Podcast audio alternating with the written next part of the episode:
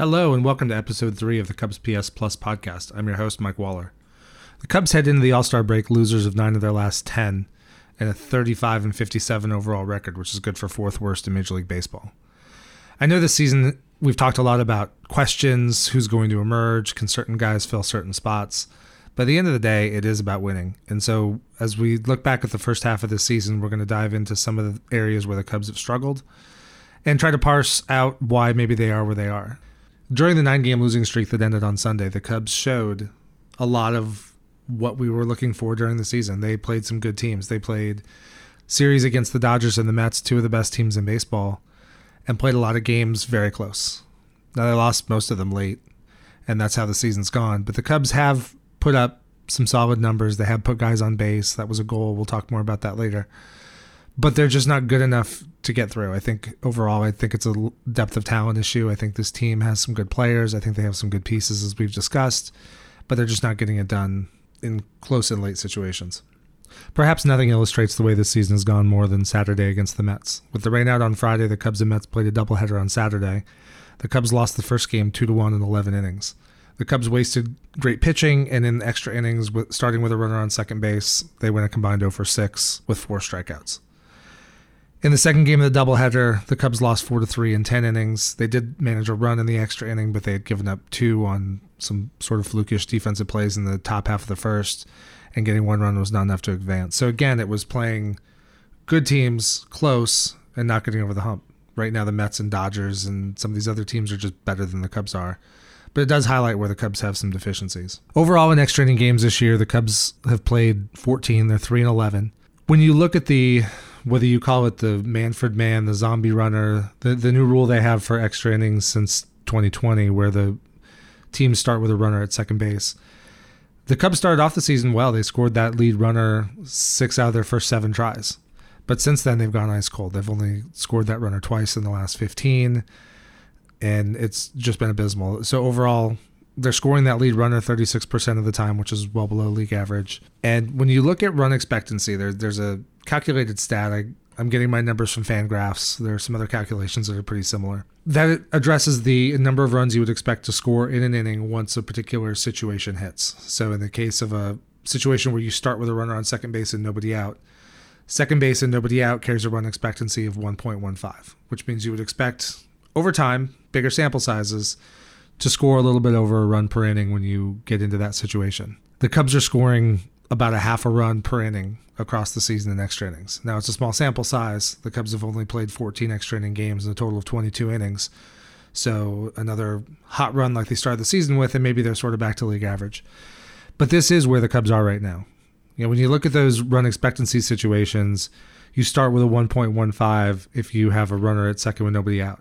If you get that runner to third with nobody out, say you steal a base, there's a wild pitch, something like that, run expectancy goes up to 1.4. If you can get first and second with nobody out, so maybe maybe there's a walk, maybe there's an infield single where the runner on second doesn't advance, error or something like that, the run expectancy goes up to 1.54. On the flip side, uh, one of the things people talk about would be like sacrifice bunts. You know, do you want to give up an out, move that runner to third base, then you've got two outs to play with to try to get that run in. Statistically, the books would say not to do that. If you do a sacrifice bunt and move that runner over, you would still score close to a run a game, but a little bit under. So with run expectancy with runner on third and one out would be 0.95. Unfortunately, the Cubs have had way too many situations where the leadoff hitter doesn't do anything, don't move the runner over, and start compiling outs. And those go down quickly. If you have a runner on second with one out, your run expectancy is 0.71. Runner on second with two outs, 0.34. If you manage to get that runner to third with nobody out, it goes down to 0.39. So really the magic comes in that first at bat. So what do you do?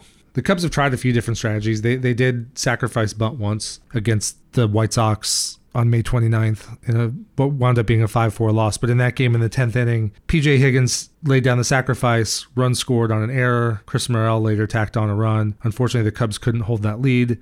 Then the 11th, Ian Happ was the runner on second base. He stole third to lead off the inning, and then Alfonso Rivas drove him in with a sacrifice fly. Cubs did lose in 12, but those were two examples where they used the stolen base to their advantage and were able to get runs out of it. Overall, the Cubs are, you know, one for one in the sacrifice. That's the only time they've tried to sacrifice this year. They're two for two on stolen bases in extra inning situations. The one time Ian Happ scored, uh, the other time the Cubs did not score. But again, it's all about playing that run expectancy game. When you get to a late game situation, you're in extra innings. It's all about what can I do to increase my chances of scoring, and the Cubs just aren't doing enough. The leadoff hitters are going three for 18 in extra innings uh, with a walk, a sacrifice fly, a sacrifice bunt, and a hit by pitch. The leadoff strikeout rate is about 24%. And they've only advanced the runner 7 out of 22 times, which is about 28, 30%. That's really going to lead to struggles. You know, again, I talked about the run expectancy. As you tack on outs and you don't move that runner along, the chances of scoring go down and down and down. But the other thing the Cubs are doing, and this is something we'll get into as a larger trend on the season, is they're also hitting into a lot of double plays.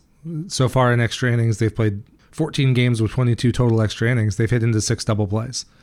And what's maybe the most worrisome, there was one that was a little bit flukish. They had, I think it was Ortega on second base, and somebody hit a smash, and the pitcher just snagged it, and it was so quick that Ortega just didn't have a chance to get back to the base. Those kinds of things, you know, that's random noise. That's going to happen. But they have had four specific instances where, with one out, the other team has intentionally put somebody on base, which again, you know, that increases that run expectancy. So that's a that's a gamble taken by the defensive team to put the force play into play. And in four of those situations, the Cubs have immediately then the next batters hit into a double play. And that's cost the Cubs a lot of opportunities. Those are some really good scoring opportunities that really get wasted when you talk about individual performances in extra innings, we're really talking small sample sizes. We're talking anywhere from you know four to eight, maybe ten plate appearances in extra innings this year, just because of the randomness of the lineups and the fact that it's been such a small number of games. The guys with the best OPS on which is on base plus slugging, for those who aren't familiar, during extra innings, Patrick Wisdom at 1.833, Willson Contreras at 1.25 and then surprisingly Jason Heyward and Andrelton Simmons at a thousand. When you talk about who's been up the most in extra inning situations, it's Ian Happ, PJ Higgins, Christopher Morel, and Nico Hoerner, and they've all really struggled. Actually, Chris Christopher Morel has probably been about league average in that situation, and pretty much in line with what he's done during the course of the year. But Happ, Higgins, and Hoerner have had a lot of opportunities and not necessarily got it done. But again, when we're talking just a couple handfuls of plate appearances, you know, Ian Happ comes up and gets two hits his next two opportunities, and all of a sudden, you know, he's back to average or above. So I wouldn't put a whole lot of stock in that. But this does feed the larger problem the Cubs have had this year, which is close games. As I said in the beginning, they've played a lot of close games. They've played a lot of really good teams, really competitively. One game that stands out to me is they played the Yankees in New York, and the Cubs lost two to one in 13 innings those are games that the Cubs have had opportunities to win all year. You know, 35 and 57, I think you are what your record says you are. But it is also possible to take that and realize that if we had a little bit better hitting in scoring situations, if we were taking better advantage, not hitting into as many double plays, get a few more runs on the board, maybe that takes some of the pressure off the bullpen, or maybe that, you know, one of the things this team has not done is tack on runs when they have a small lead. So while the bullpen has, I think, actually performed pretty well on the whole, when you they're constantly working with one run leads, tie games, being down one, you just leave them no margin for error. So any any run they give up is really pivotal. When you look at the Cubs' record in close games, you know they're 29th in the league in games decided by one or two runs. They're 18 and 32. So if they're 22 games under 500 overall, 14 of those have come from close games. So they've lost some blowouts for sure. There have been some games that were just absolutely dreadful. This team is getting into a lot of situations where they're close against good teams. When you look at the Cubs' performance in extra innings, the numbers really spell out what they're doing. They're 29th in the league in OPS. Only Washington is worse. They're 3 and 11 overall. Again, only Washington has a worse record in extra innings. They've lost 6 out of 7. They're 27th in on base percentage. They're 28th in slugging. They're 25th in hard contact rate. They've got the ninth highest strikeout rate and one of the lowest walk rates. When you look at that, that means that they they're not moving runners around. They're not hitting the ball hard, which doesn't force the defense to make tough plays. It means you're not getting the ball deep into the outfield to potentially advance a runner. and it piles up. When you look at the Cubs on the whole, and we talk about that record of being 18 and 32 in games decided by one or two runs, there's a series of statistics calculated by Baseball Reference that I'm going to use for this podcast. There are certain leverage situations, and then there are also other game situations that all kind of measure what we whatever we would call clutchness. I'm not a big believer in clutch. It's kind of this magical, you know, I remember this time where this guy was up in a really big spot and he had a really bad at bat, therefore that's what stands out in my mind. So when I think about him, he's not clutch. Or this other player who you know, he's not very good. He doesn't put up great numbers on the season, but I remember these two times where he just crushed it. He hit some late game home run. You know, you might look at like a David Bote. You know, David Bote has not been particularly great in clutch situations the last few years, but that first year he came up, that 20 was 2018, you know, he had a lot of big hits, a lot of late home runs. He had that classic amazing moment for himself that he'll never forget and I think any of us would have loved to be in his spot for that moment but the Cubs are down 3 nothing on national TV on Sunday night against the Washington Nationals. You know, down 3, 3-2 count, two outs, bases loaded, and he hits a grand slam to dead center field to walk it off with the whole country watching. I mean that that's the kind of stuff we remember and it gets into our minds and we then remember that guy is clutch even if the numbers don't bear that out. When we actually talk about clutchness, there are a few different ways you can break it down baseball reference has what they call a leverage index, which looks at how much a particular bat could sway the win probability in that game. So one of your highest leverage situations would be maybe a game. Let's take that Bote situation. You know, it's late in the game. It's close, not super close, but there is a range of options that can happen happen in that at bat.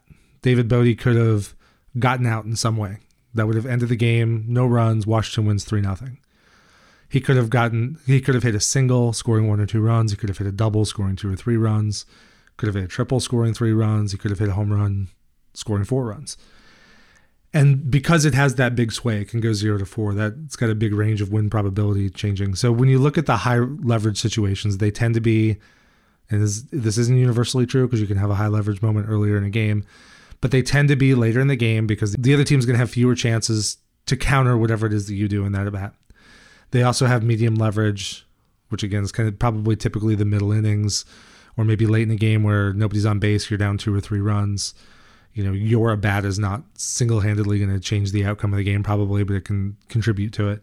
And then low leverage situations, those would be early in games, at bats that happen, plate appearances that happen in blowout wins, blowout losses. You know, there's just there's not nothing you do in that at bat is really going to change the game all that much. When you look at sort of, you know, quote unquote clutch situations, we talk about close and late. That's a close game in the last two to three innings. We can look at two outs with runners in scoring position. That's always going to be a, a big situation. Doesn't matter if it's the first or the ninth. You don't want to leave those runners in scoring position. Um, I would also look at kind of a lesser clutch situation. So when the margin of the game is greater than four runs in either direction, it could ultimately play into the outcome of the game, but the game doesn't hinge on that at bat. So to start this discussion, let's set the baseline on where they are on their overall, you know, whole season numbers, all situations included. You know, the Cubs are basically a league average 101 OPS, ranks them 14th, but statistically you're basically average. In terms of hitting into double plays, They've hit in the third most double plays in baseball with 81. Um, they're about average in the number of times guys have come to bat. So those numbers kind of do equalize, and we're not talking about small sample sizes or anything like that. When you look at on base percentage, they're 10th overall at 319, and they're 16th in slugging at 390. So with those as a baseline, you know the Cubs are pretty average on offense. You know they're not they're not awful. You know, they're they're getting guys on base, they're scoring some runs. Where they're getting into trouble is they're hitting in double plays, which is something we also see in the extra inning statistics. So when we look at leverage now, we look at low leverage situations, and the Cubs are fifth in the league in OPS at 113 in low leverage. So that tells me early in baseball games they're getting on base, which is borne out in the results on the field. We've seen a lot of games this year where the Cubs get out early, get guys on base in the first couple innings, score a run, score two, and then they just kind of vanish. So that number does make sense based on what we've seen in the season. In the low leverage situations, in addition to the 113 OPS, they've only hit in 12 double plays, which is you know 17th. So you, you want to be in the bottom half of double plays grounded into. So they're doing a little bit better on they're hitting into fewer double plays, and they have about an average number of plate appearances. So again, it's not a statistical outlier. As you move into the medium leverage situations, The Cubs OPS goes down to 96, which I would argue, you know, when 100 is league average, you're 95 to 105, you're kind of within the statistical range of, of normal or average. So the Cubs are pretty average in medium leverage situations. The double plays tick up though; they've hit in 29, which is good for eighth in baseball.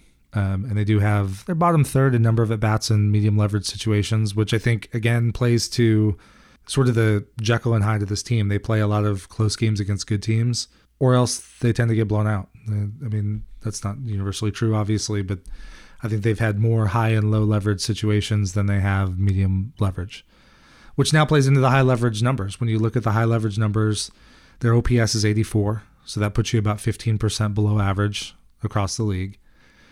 They've hit into 40 double plays in high leverage situations, which is third in baseball. They have the second most plate appearances in high leverage situations. So they're getting into these situations a lot, which does sort of play up the grounded in double play, but it's indicative of what they've done on the season. You know, they're they're in these close games, they're having a lot of chances late, and they're not getting it done. When you look at the stats a little bit differently and, and go into close and late situations, so now these are going to be specifically late innings, you know, seventh, eighth, ninth, and the game's close. The Cubs are last in baseball with a 74 OPS plus, which puts them last in baseball. They've hit into 16 double plays, which is fourth worst in baseball. And they have the third highest number of plate appearances. So again, they're in these situations a lot and they're just not producing. When you look at numbers with two outs and runners in scoring position, I know this has been something that's highlighted in those extra inning games. It's also something fans watching the game, we just see it. We see it all the time. The Cubs have an 89 OPS, which is good for 21st in the league. They're second in plate appearances. So again, they're getting runners on base. They're getting runners into scoring position, and they're just not bringing them in often enough. They're 14th in the league in on base percentage and 23rd in the league in slugging. So again, that that feeds into the narrative of getting guys on base, not moving them around. When you're ahead or behind by more than four runs, the Cubs' numbers suddenly look a lot better. They've got a 110 OPS plus, which puts them 10% better than league average.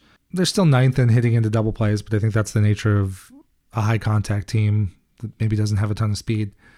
They're second in the league in in plate appearances in these situations, which again is indicative of you're not being you're not a good team. You fall behind late, you're just going to rack up these appearances late. But they're seventh overall on base percentage, and they're 16th in slugging. Again, that's kind of the trademark for this team.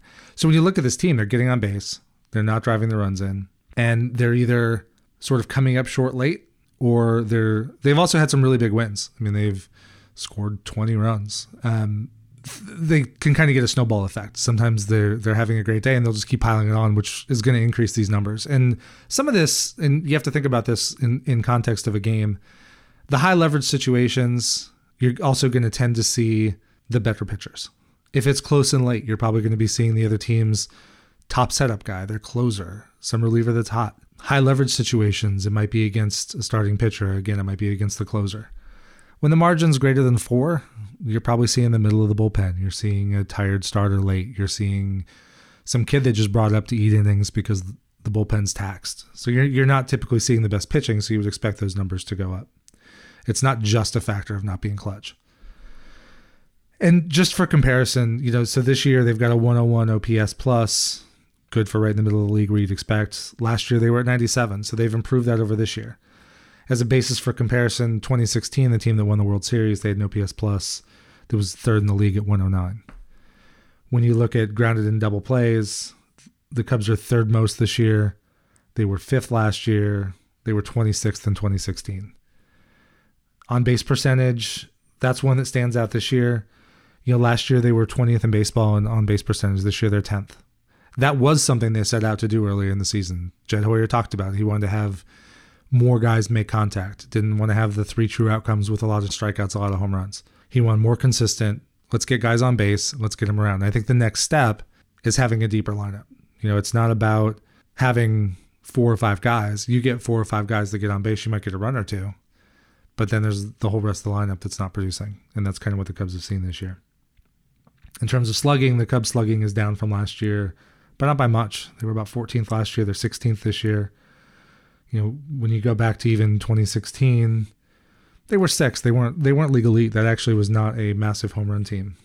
Now, when you look at this team on an individual basis, so we know what the team's doing. Who's doing well? Well, the best hitters when you look at this team across the board on the season are Willson Contreras, Ian Happ, Christopher Morel, Nico Hoerner, Patrick Wisdom, Seiya Suzuki. They all have OPS pluses at least 10% better than league average. They've got some young guys like PJ Higgins. Come on, he's hit really well. He's got a season OPS plus of 138. Now he's got a smaller sample size. If he plays more, that's going to come down somewhat, but he's playing well. When you look at the individual numbers and you look at what stands out, I think the two that stand out the most are Ian Happ and Willson Contreras. When you talk about high leverage situations, Willson's OPS plus is 41, Ian Happ's is 35. That's way, way below league average. When you look at close and late, Willson Contreras is 62 and Ian Happ is 48. When you look at two outs and runners in scoring position, they both actually get a little bit better. Willson's 110, so he's about 10% above average, and Ian Happ is 98. So basically, he's right there with league average. On the season, Willson's OPS plus is 133 and Ian Happ's is 129. So these guys are making a lot of noise in more low and medium situations, which is fine. Every run counts. You know, it doesn't matter if you win 4 3, that doesn't say that that run you scored in the second inning when the game was 0 0 was not important. It was. It all contributes to the whole. But there is a perception that these guys aren't hitting in clutch situations, and the numbers would bear that out. Now, is that a factor of actually being clutch, or is it statistical anomaly due to sample size or a particularly cold run? Or maybe they are feeling pressure to take on leadership of this team and come up and be the guy that delivers in those big moments. And so maybe you're not taking your total normal approach. And maybe also, you know, again, in those situations, if I'm on D, if I'm the pitching team and I'm gonna, I see Willson Contreras or Ian Happ coming to bat, I know I probably better come at him with one of the best I have. Make sure I've got the best reliever facing them. Maybe I feel like flipping Ian Happ to the right side, so bringing to a left, bringing a lefty to face him. So all those things play into this. There are a few guys that stand out on the positive side. Nico Hoerner has an OPS plus in high leverage situations of 192. Patrick Wisdom is 177 and Seiya Suzuki is 168. So based on the numbers this year, you get in a close late situation. Those are the guys you want up. And Patrick Wisdom has definitely hit some big shots.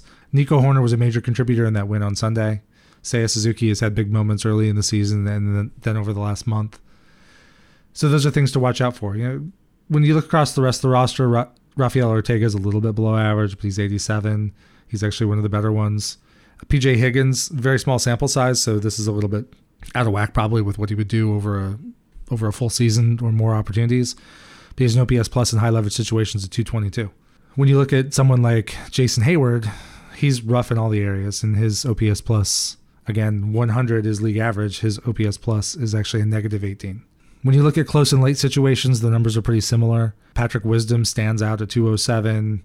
Seiya Suzuki is 145. Nico Hoerner's 120. So again, those guys are all significantly above average in close and late situations. And then when you look at Ian Happ and Willson Contreras, not so much.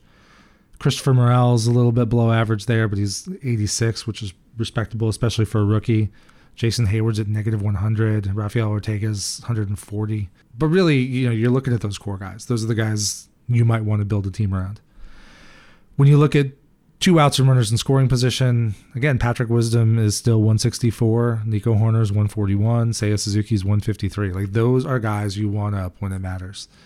And, you know, they may come out the second half, have a cold stretch, and those numbers can come back to earth. But right now, that's that's the season, and they're 92 games into the season, so it's not an insignificant sample size.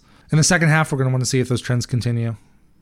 We're gonna we'll see what happens over the next few weeks if Willson Contreras Ian Happ or anybody else get traded. Actually, some of those clutch numbers may make an argument for a team to go get Patrick Wisdom if they need a bench power bat, or if they've got an injury and, and need somebody who could be, you know, maybe in average to slightly above defensive third baseman who can come in and provide, you know, right-handed power. Some of the guys we're going to want to see get more time. I want to keep seeing Christopher Morel. He's absolutely fantastic. If you follow him on Instagram, there was a segment that the Marquee Network put together the other day. Morel loves to dap guys up and hug them, and it's just hilarious. They put together a video montage of him fist bumping catchers and umpires and getting to first base and having these awkward hugs. And there was a great one with Paul Goldschmidt on the Cardinals and Pete Alonso with the Mets, where he's coming in for the hug, and they're kind of like, "What are you doing, dude?" And it winds up being like a half hug, but Morel's smiling, and apparently the team is yelling from the dugout, "Hey, it's real." He he loves doing this. Um, so it's just cool to see somebody who loves playing baseball that much. So the more Christopher Morel I can get, the happier I'm going to be. Nelson Velazquez is a guy who's been playing more lately, and he's he's got massive power. He's hit a couple bombs. He's got a big arm in left field. Threw a guy out in a game this weekend that was just an absolutely perfect throw, laser beam from left field, one hop to Contreras, exactly where it needs to be, and the runner was out by ten feet. Pretty sure it was Francisco Lindor. And I want to see First and second base have really been the big problems for the Cubs. I went into this a little bit on the last podcast. The, those two positions are not producing. And so second base looked like it was going to be Nick Madrigal. He came out, got off to a poor start. He is a high contact guy, but he's a high contact guy that doesn't hit the ball hard. So it's a lot of ground outs, pop outs, that type of thing. Not a lot of speed. He's not going to hit for power, doesn't walk a lot. So he's got to have high batting average. He's got to be hitting 300, 310, you know, to be productive and be somebody who can stay in there every day. He's maybe average at best defensively, maybe. And at first base, the production's been down. Some of that is Frank Schwindel, who was so hot to start last season, came out slow this year, then got hurt. He's missed about a month, but he's back. He did look good in the Mets series, so hopefully that's a sign that he can get back. If he can get back to being what he was in the second half last year, maybe he's a guy that can stick. Alfonso Rivas has played a much better defensive first base than Frank Schwindel, but again, he's he's had his moments, but on the whole, he's just not you know he's he's not hit very well. But he is younger than Frank, so he's a guy who'll get more opportunities. Maybe he in a playing time situation, maybe he gets optioned down to just get at bats every day in AAA. There's also another interesting guy playing in the minors right now, Matt Mervis. He plays first base and he's been having a fantastic year. So if the first base production continues to struggle, he might be a face we see in the second half come in and get some at bats. So that's what I want to see. We'll talk more about pitching in another podcast, but just to highlight from the first half, I really like what I've seen from Justin Steele, Keegan Thompson. Um, Adbert Alzolay tweeted yesterday that he, well, he tweeted a battery symbol that was about 90% full. So hope, I think we're taking that to mean that he's close to getting back to action. I would love to see him get back in and maybe he can get back into the starting rotation by the end of the year. If not, he's probably going to be more of a bullpen role. Maybe he'll be that guy who can come in for a starter who's not having a good day and throw the you know two to four innings of relief in the middle of the game to get the game late and keep the Cubs in. The other thing that happened this week is the Major League Draft. We can talk about that more. I'm not really a draft guru. I just follow a lot of people, but it was interesting to see that the Cubs took a clear turn from what they had done during the Theo Epstein era. And in Theo's time, especially the top picks were college hitters, and they had a big run of those. You know, Kris Bryant, Kyle Schwarber, Nico Hoerner, Ian Happ. You know let's go out in our first pick. Let's get a guy who was one of the best hitters in college baseball. This year, the Cubs drafted nine pitchers out of 10 picks. Their first two picks were pitchers. Their first pick was Cade Horton, a right handed pitcher out of Oklahoma. And he's a guy who he missed the 2021 season with Tommy John surgery, missed the beginning part of this year coming back, struggled early. Regular season stats really don't, certainly don't look like a first round draft pick. You know, ERA around seven for a good chunk of the season. But when they, when Oklahoma hit the Big 12 tournament, and then the NCAA tournament, he was fantastic. His, you know, a sub three ERA, striking out a ton of guys. He was throwing 90, 98 miles an hour, getting great spin on his breaking balls, and really looked like a guy who could, who would be rising up the charts. And there was some speculation that he would. I think the Cubs surprised a lot of people taking him at seven, but there were some scouts who said he was the best college pitcher available in the draft. So he's definitely a high upside guy Guy that, you know, if he comes through the system, can stay healthy, get, you know, take care of that elbow, don't go back for a second Tommy John. But if he can build on what he did this year, get in the pitch lab, get the right pitch mix, then he's a guy who, you know, could rise up the system fast and potentially be high in the rotation starter. In the second round, they drafted Jackson Ferris, a left-handed pitcher, high school kid out of Florida at 47. The interesting thing with him is he's a really high upside lefty He's six foot four, throws mid 90s already at 18. Some scouts thought he was the best available high school pitching prospect. So the Cubs, and some scouts had him rated higher than Cade Horton. So the Cubs came out with two really high upside guys. I think one of the reasons they, some of the speculation for why they went with Cade Horton in the first round, as opposed to some of the other, maybe a college bat or some of the other players, is the way the college draft and signing works is you get bonus slots. You get a total bonus pool that you can apply across your entire draft. So Cade Horton will get whatever contract salary is kind of defined by the by the CBA, but in terms of the bonus money, the Cubs can probably drop him a little bit below what would typically go in that slot. They call that underslotting because he's a college guy. He doesn't have, you know, the the high school pitchers already have big scholarship offers to go to top baseball schools. So the Cubs are going to have to pay Jackson Ferris if they're going to get him to come into the system because otherwise he'll just go play college ball for 3 years and potentially come out, you know, just as well or better on the other side.